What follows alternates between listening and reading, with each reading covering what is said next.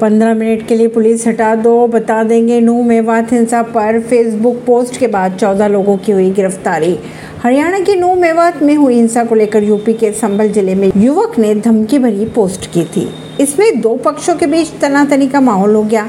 लोग थाना पहुंचकर शिकायत करने लगे। इस मामले में पुलिस ने मुख्य आरोपी सहित दोनों समुदाय के चौदह युवकों को किया अरेस्ट। पुलिस का कहना है कि इलाके में शांति व्यवस्था कायम है मामले की जाँच की जा रही है। परवीन ऋषि नई दिल्ली से।